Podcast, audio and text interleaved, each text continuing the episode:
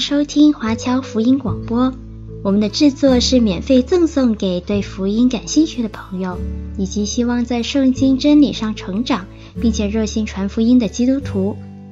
您可以透过电话和电邮向我们索取，或浏览我们的网站 cgbconline.org 来了解我们的最新资讯和制作。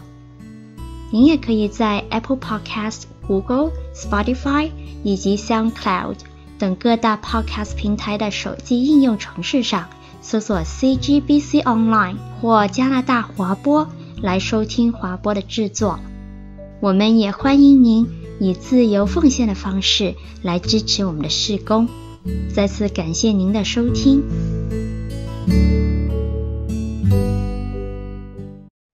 各位弟兄姐妹，各位亲爱的朋友，平安。在开始的时候，我想问一下各位，最近有没有什么事情是你觉得特别的烦躁，让你有一点不安，或者是有一点不满足现状的？好吧，就算我们现在可能真的已经是事事平顺，或者是说安享晚年，可是像是事事顺心啊、万事如意这一些，毕竟很多时候都只是拜年的时候说的祝福的话。其实，不管是跟我们的家人，还是身边的朋友，或者是社会上的一些事情，我想我们活在这个世上，或多或少都会遇到一些不如意的境况。就正如我们华人常常说，人生不如意十常八九。很多时候，我们说自己没有什么烦恼，都是自己骗自己。甚至有可能，我们会觉得自己有时候会陷入一种困境，觉得很辛苦，但是又无可奈何。那每逢这个时候，我们就会感叹说：“哎呀，我们年少轻狂、年少天真的时候，无忧无虑，多么好！”看到子女或者是孙子孙女，有一些那些几岁大的小朋友，每天都可以很开心，自己也都很羡慕。那我们再想远一点，我们都知道有伊甸园这种事情。当时伊甸园里面的人，亚当跟夏娃。每天好像也是不用干活，也都可以生活得很好，没有什么烦恼，不会经常的唉声叹气，或者是说自己很苦之类的。所以我们就会想，既然神当初造人的时候不是像我们现在这样子，为什么我们现在会这么多的烦恼？而且好像我们每个人都有烦恼，只是多跟少的区别而已。有没有什么办法可以解决，让自己的日子可以好过一点？那在回答这个问题之前，我们也不妨看看圣经是怎么样帮助我们去看待或者是应对各种的人生难题还有困境。我们今天要读的经文在约翰福音的十章十节：“盗贼来，无非是要偷窃、杀害、毁坏。我来了，是要叫羊得生命，并且得着更丰盛。”这句话很简单，但是关我什么事？所以我们又看回伊甸园。刚刚我们说到，神造人，造了一男一女，摆在伊甸园，他们的日子可能是非常的好过，没有什么烦恼。后来就有一条蛇跑过来骗夏娃，来骗人。我不知道大家有没有玩过一个叫做传声筒的游戏啊，就是四五个人或者是七八个人组成一组，把一句话从第一个传传传传到最后一个，那通常就是传到中间的某一个，那句话就会变样了。比方说，我今天要去当趟看成龙演的电影，可能不知道传到哪几步，就会变成我今天要去李小龙的家里面去打成龙。蛇骗人的手法其实跟这个游戏很相似。他对夏娃说：“造你们的那个神呢，非常的吝啬，他不让你们吃那棵树上的果子，那一棵树不能吃，那就是不是每一棵都能吃啦。”那我们再传歪一点，就是每一颗都不能吃，那还不是很吝啬？那讲到夏娃心都在动了，对啊，好像是哦。可是上帝也告诫我们说，吃了以后一定死，那是不是还真的要吃？这条蛇的说法其实也没有什么新意，那偏偏人又会信啊。那蛇对夏娃说的就是，你吃的时候不一定死。好，我们又传歪一点，就叫做一定不死。哇，吃了以后一定不死，那干嘛不吃呢？所以现在我们就知道，当时世界上只有两个人的时候，从那时候开始，人就会被诱惑去做一些神告诫他们不能做的事。人类历史就是这样子的一个被一个邪恶的东西欺骗、蒙蔽的历史。所以现在再回头看我们今天的圣经金句，就很有体会了。这里说的盗贼，讲的当然就是蛇，你也可以叫它做魔鬼，诱惑人犯罪的东西。他来就是要偷窃、杀害、毁坏，偷走我们原来是很和平的生活，杀害我们安详的心态。毁灭我们本来就应该每天开心的心情，这些东西是上帝给我们的，是我们本来应该要有的。因为在神造人、造我们的时候，一开始是做到我们是无忧无虑、清清白白、干干净净，并不是说我们自己有多厉害，而是因为我们有神。所以也就是说，魔鬼第一样从我们这里偷走的，就是我们受造之初的那一种。因为纯洁无瑕而可以与神同在的幸福，就好像亚当跟夏娃一样，他们当时是因为神跟他们在一起，给他们祝福，所以他们才会幸福，不是因为他们特别的帅、特别的美。虽然我们觉得应该他也不会太丑了哈，不是因为他们做了什么丰功伟业，或者是说他们做了一些很特别的才能，特别到连上帝都很佩服之类的。因为我们要知道，上帝造人是用尘土，不是泥土啊。我们中文的圣经已经非常给面子了，还给了个土字。我们看英文就知道那是尘，灰尘，没有用的东西。但就只是这些，只是用尘来做成的人，上帝都已经给我们有非常完美的人生，因为上帝很爱我们，很爱我，也很爱你。神本来就是想让我们所有人都可以像亚当夏娃当时那样子毫无烦恼，只是因为这个盗贼魔鬼将神的祝福从我们的生命当中偷走，他骗我们，他骗我们说人生就是要尔虞我诈，说我们人生就是不如意事十常八九，说我们如果想要得到什么就要去争去抢，甚至不惜要去偷去骗。还说人不为己，天诛地灭，大家都是这样子，我做了又有什么错？那这些魔鬼做的事情就搞到我们非常的糟糕，而且常常自己给自己找麻烦。越争取的多的时候，我们就越不开心。就算你我没有怎么样去偷、去骗、去抢，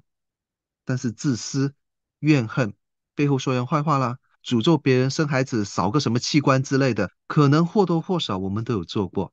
事实上，虽然平常没有什么事的时候，我们可能都觉得自己还 OK，没有什么坏事，都挺好的，没有偷，没有抢，没有杀人放火。所以，当我们来到教会，听到牧师说人人都是罪人的时候，就很不高兴。可是我们要留意，其实教会的牧师不是针对你，不是说只有你是罪人，而是说所有人，包括教会里面的基督徒都是罪人。只不过基督徒比一般人更早知道自己是罪人，所以他们知道要来教会，而你还没有信的时候不知道，所以可能就会觉得不舒服。还有，当我们真实的面对自己，当我们真的了解自己，在夜深人静的时候反思自己所想的、所做的各种各样的事情，当时的那个心态跟意图，其实也不难发现，我们自己真的很难称得上是个好人。那怎么办？其实，同样在刚刚我们读的那一段圣经经文里面，是给了我们答案，就是因为有我耶稣来，就是要叫这一些他的羊，那些信耶稣的人，可以得着生命，而且得的更加的丰盛。所以意思就是说，之前我们因为魔鬼偷窃、杀害、毁坏失去的所有东西，我们可以透过信耶稣这件事情重新获得。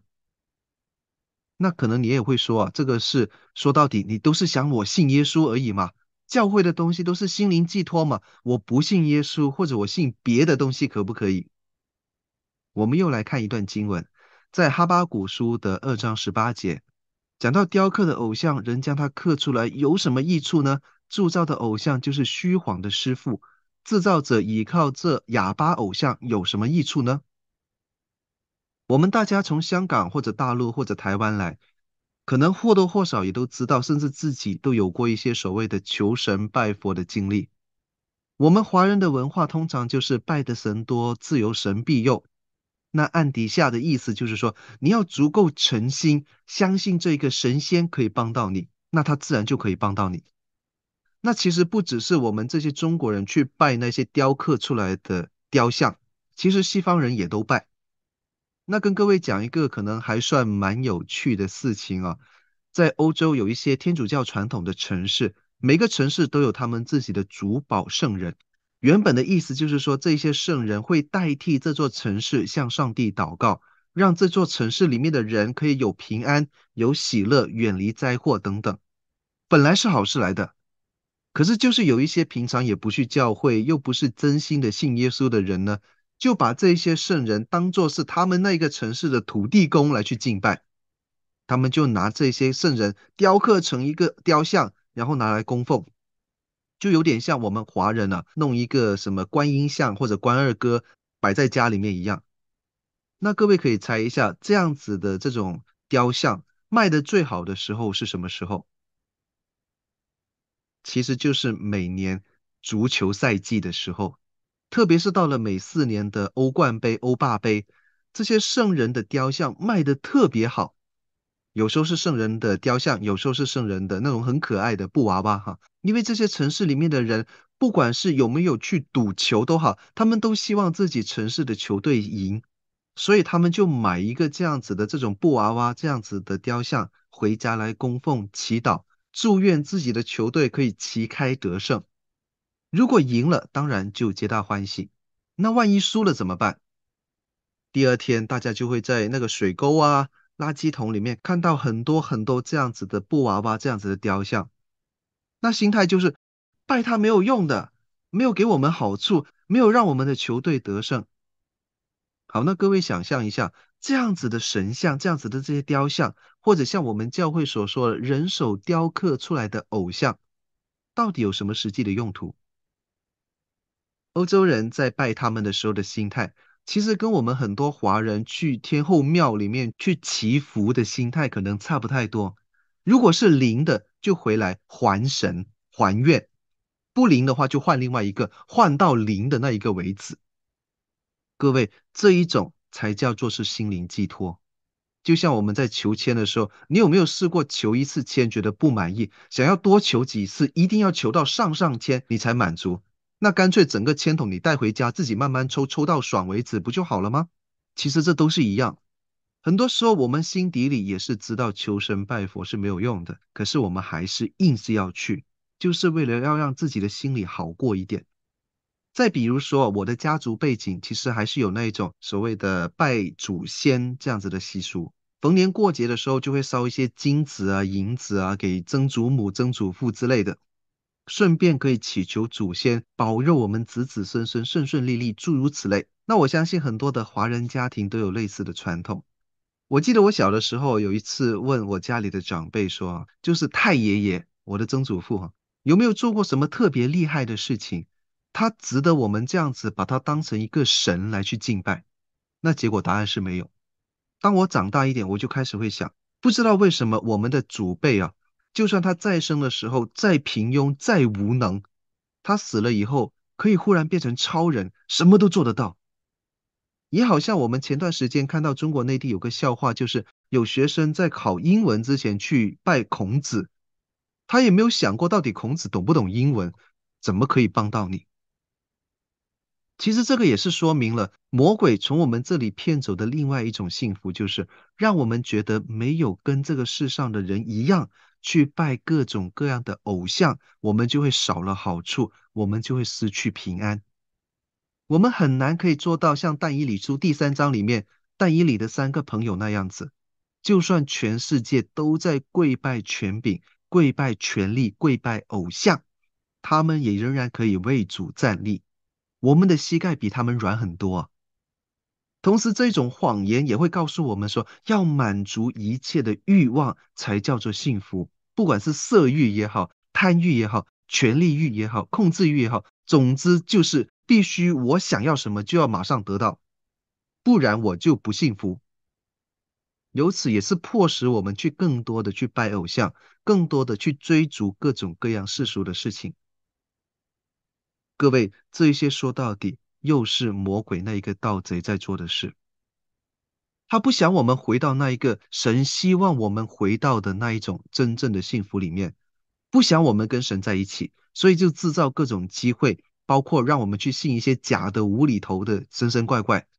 让我们觉得这些被人供奉祭拜的东西可以帮到我们，帮我们赚钱，帮我们趋吉避凶，帮我们百子千孙、金玉满堂，但是最后往往就是一场空。或者刚巧有一两次是你拜过神之后，你就遇上好运，但是是不是真的跟你拜的那一个偶像有关？可能未必。魔鬼盗贼有时候为了要让你离神更远，更信那些偶像跟神怪，还会用一些很奇妙的方式来说服你。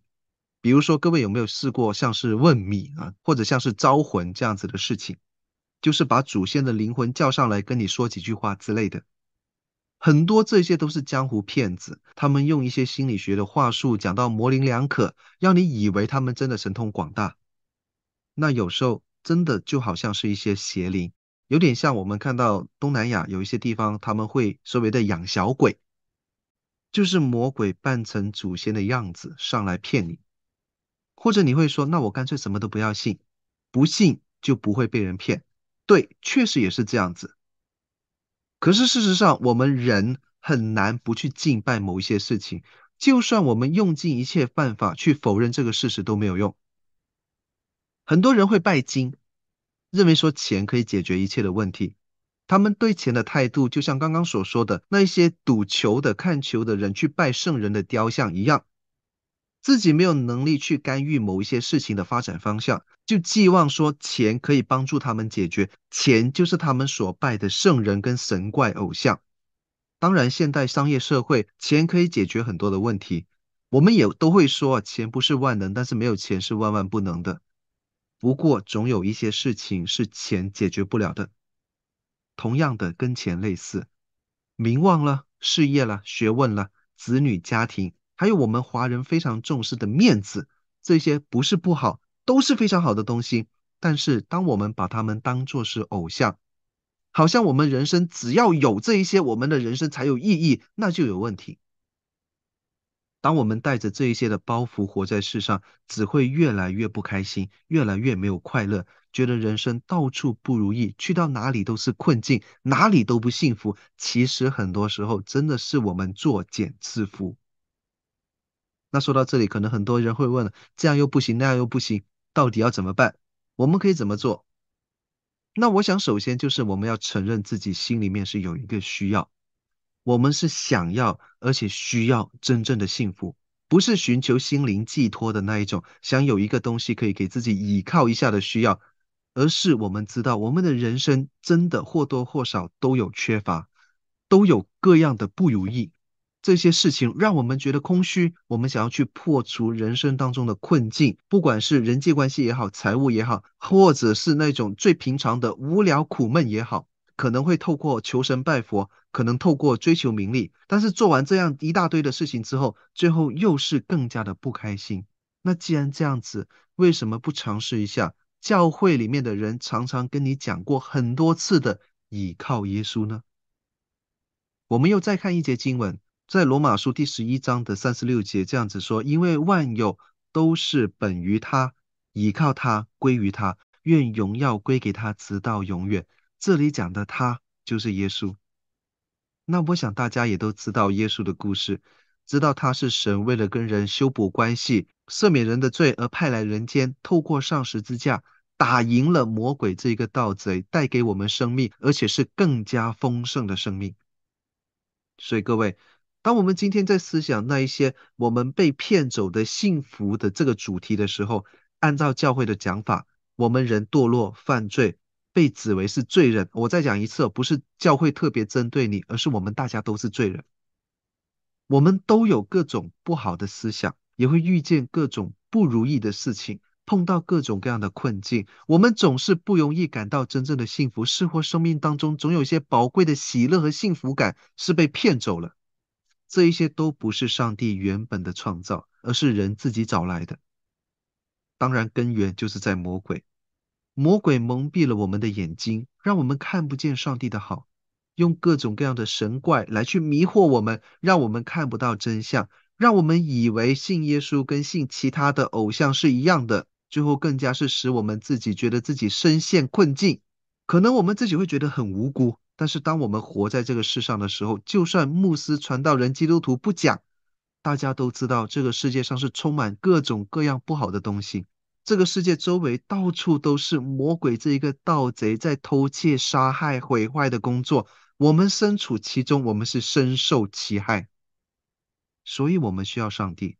所以我们需要耶稣。因为耶稣的十字架可以胜过魔鬼的黑暗权势，让我们可以知道真相，可以透过信耶稣重新跟神有紧密联系的幸福的生活。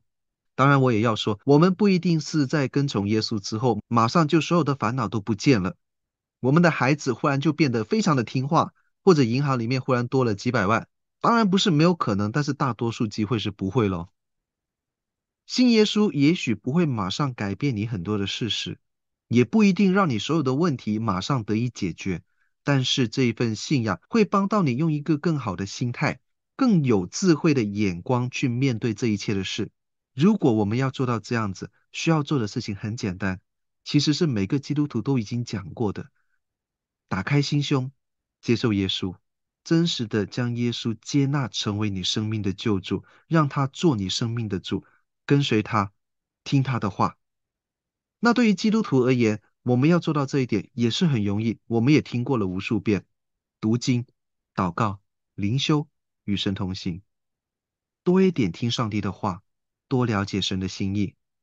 不管你是不是基督徒，你都可以读书，读属灵的书籍，多一点去参加主日学，多一点跟弟兄姐妹交流，多一点向牧师、传道人请教，多多参加查经班，多一点听像我们这样机构的福音广播。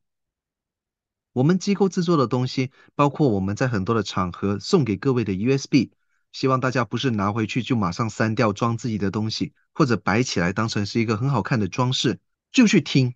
去学。因为当你听了福音、学了圣经之后，才会真正的发现你生命的实质会不一样。你会有耶稣、有神陪着你过将来的每一天。其实从你我信主的那一日开始。我们就向着上帝最初造人的那个形象，一点一点的靠近。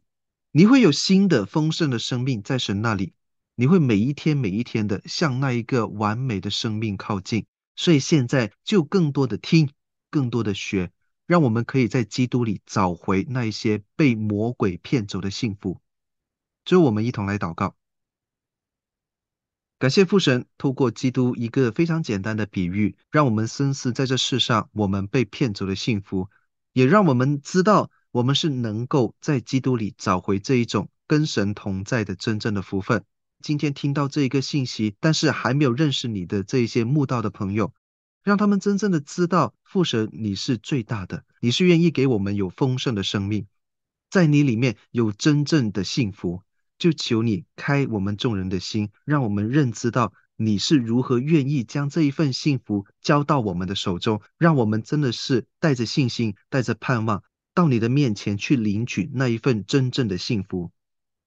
而对于我们基督徒，虽然我们在理性上是确实的知道，但是却常常在繁琐的日常事务当中迷失，会忘记，会重新陷入在魔鬼的谎言当中，一再的让自己的幸福被魔鬼骗走。所以，就求父神时常的借着圣灵来提醒，让我们时刻警醒，不至于受骗；也让自己常常的活在基督里，活在圣灵的同在中。你的恩手带领我们前行，让我们在主里重新享受那一些我们被骗走的幸福。一切荣耀颂赞归于你。祷告奉主名求，阿门。